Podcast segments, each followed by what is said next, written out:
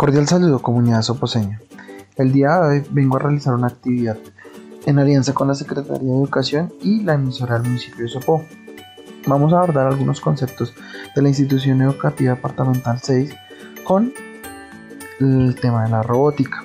Vamos a, realizar algunas actividades de las guías que tienen eh, preparadas para el último periodo y abordar estos conceptos en el área de la robótica para realizar pues, un enfoque más dinámico y poder entender estos conceptos que se nos presentan.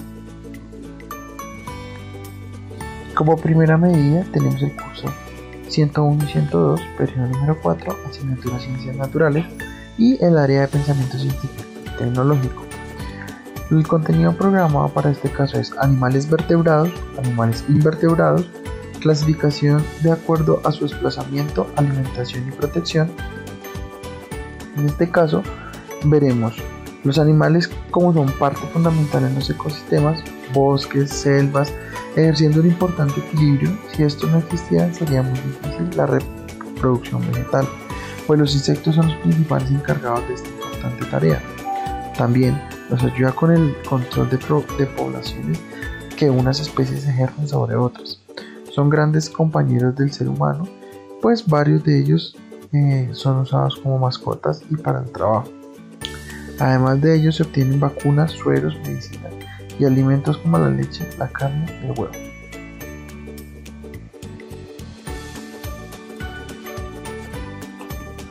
En este caso, la idea es identificar los animales del entorno, comprender la importancia de los animales dentro de la naturaleza y proponer acciones del cuidado de los animales según características. Como podemos ver, la mayoría de las máquinas que tenemos hoy en día son relacionadas con la naturaleza. ¿Por qué? Porque utilizamos algunos de los conceptos como lo son el movimiento de un animal que es veloz para generar algunos dispositivos o prototipos que simulen esos movimientos. Por ejemplo, los aviones son muy similares a la forma de los, de los Algunos, inclusive de alta tecnología, estudian los procesos de acuerdo a algunas aves, de algunas aves que son importantes en el tema de la cacería y mm, lo que se logra hacer es un, una alianza para lograr eh, identificar cuáles son los animales y cuáles son las nuevas tecnologías que se van desarrollando de acuerdo a, pues, a, a los desarrollos que se van presentando.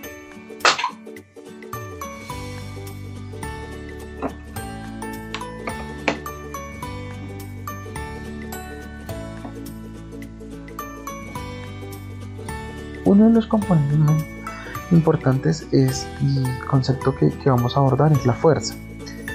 Todo lo que puede cambiar la forma o movimiento de objetos o cuerpos, cambios de forma. Por ejemplo, la deformación de un resorte, la deformación de un elemento como una, almohada, todos esos movimientos que generan un cambio de forma se denominan pues eh, se ejercen mediante una fuerza.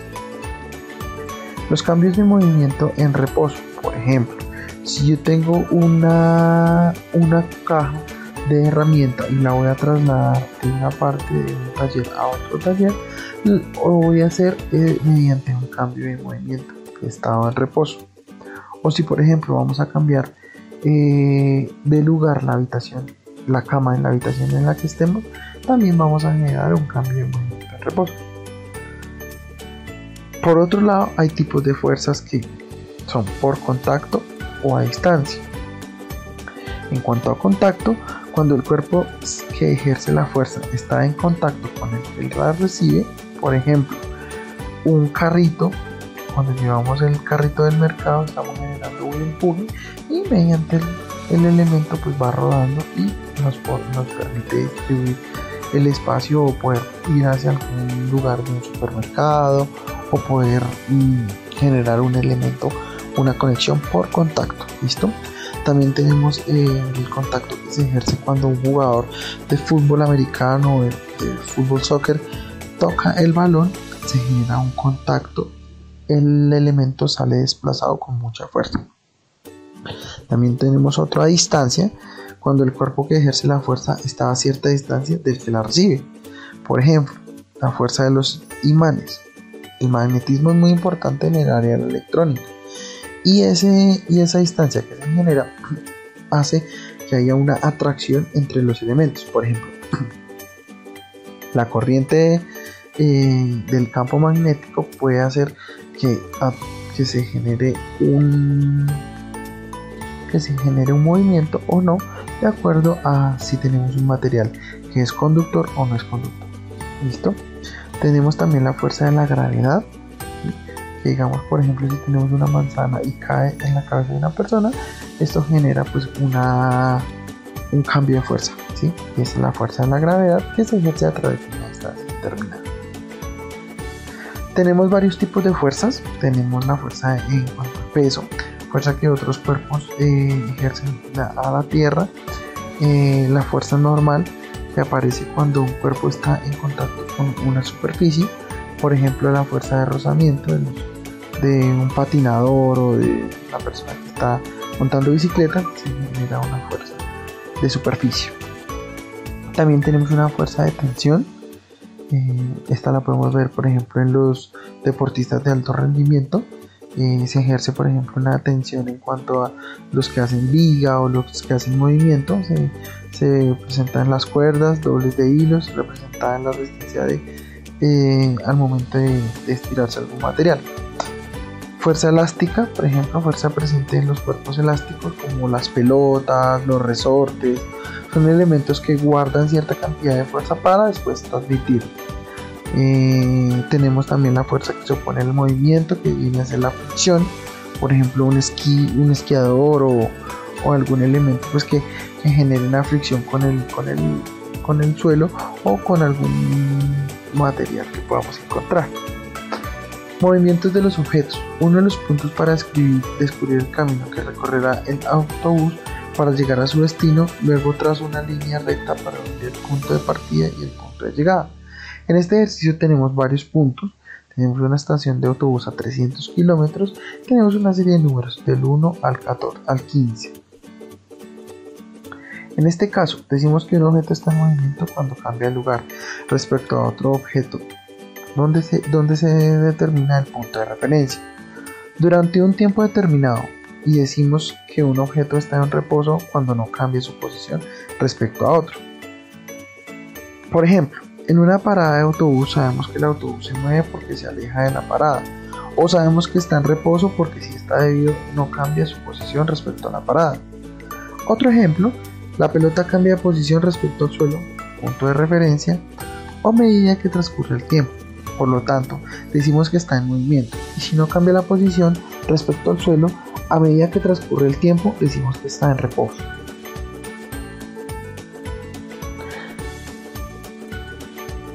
Cuando unimos los puntos descubrimos el camino que recorrerá el autobús hasta llegar a su destino, es decir, su trayectoria.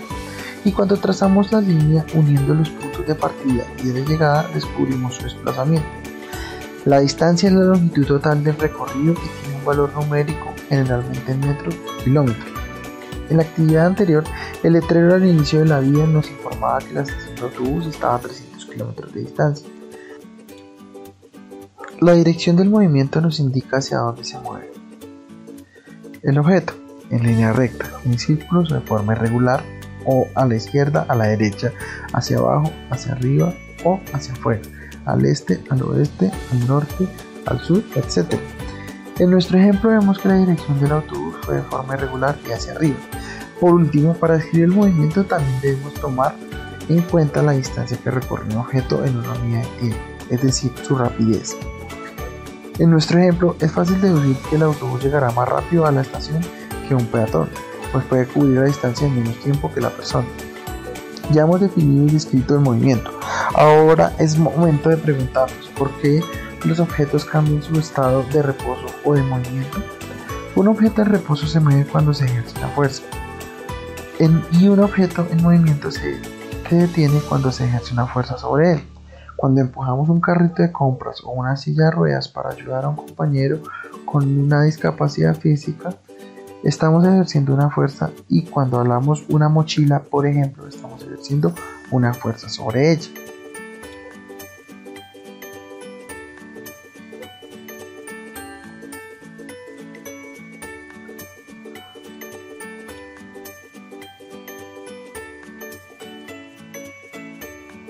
Por ejemplo, tenemos la fuerza invisible del aire. Corta, podemos cortar un trozo de hilo cuya longitud sea igual a la de la distancia entre dos paredes de una habitación.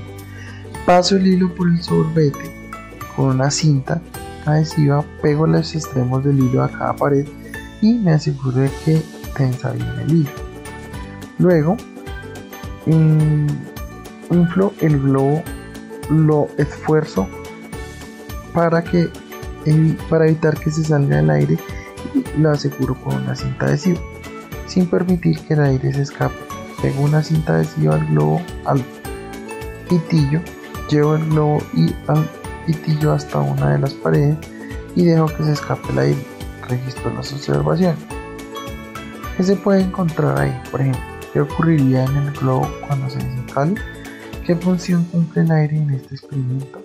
Respecto, acepto o rechazo la hipótesis o por qué.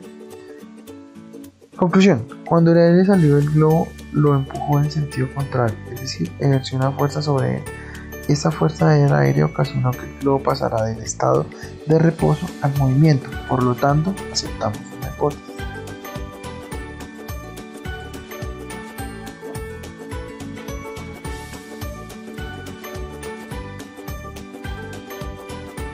¿Sabías que nuestros huesos forman parte del sistema óseo? Este sistema provee nuestro cuerpo soporte, estructura, también protege nuestros órganos internos y permite promoverlos.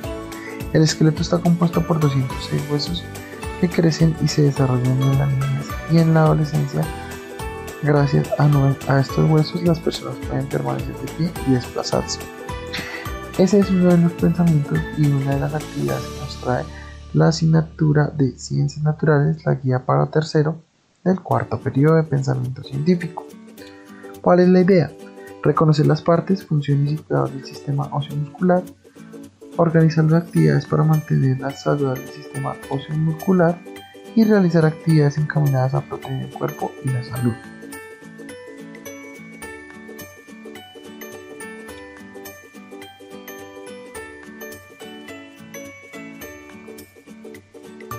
Uno de los contenidos programáticos para el curso 101 y 102 es el universo. Por ejemplo, el Sol, la Luna, la Tierra. Mi planeta en este caso pues es la Tierra, en el cielo, y el día y la noche.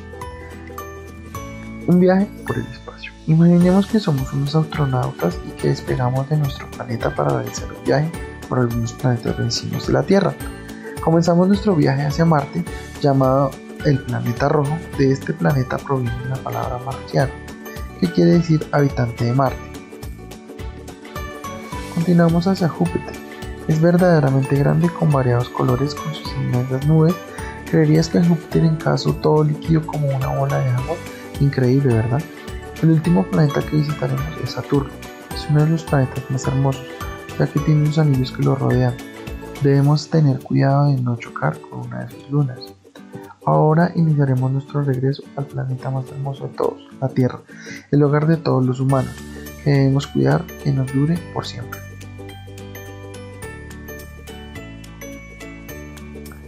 ¿Cuál es la idea? Indicadores de diseño. Registrar el movimiento del Sol y la Luna en las estrellas.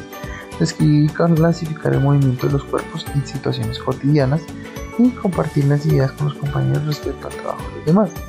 Por ejemplo, el movimiento del Sol tenemos en el día 12 horas, ¿cómo va a ser el comportamiento a mediodía, a las 6 de la mañana, a las 6 de la tarde, el comportamiento de la luna y las estrellas, en algunas noches estrelladas, pero podemos encontrar que las estrellas se pueden encontrar muy brillantes en algunas ocasiones las que están pues, más cerca a la Tierra.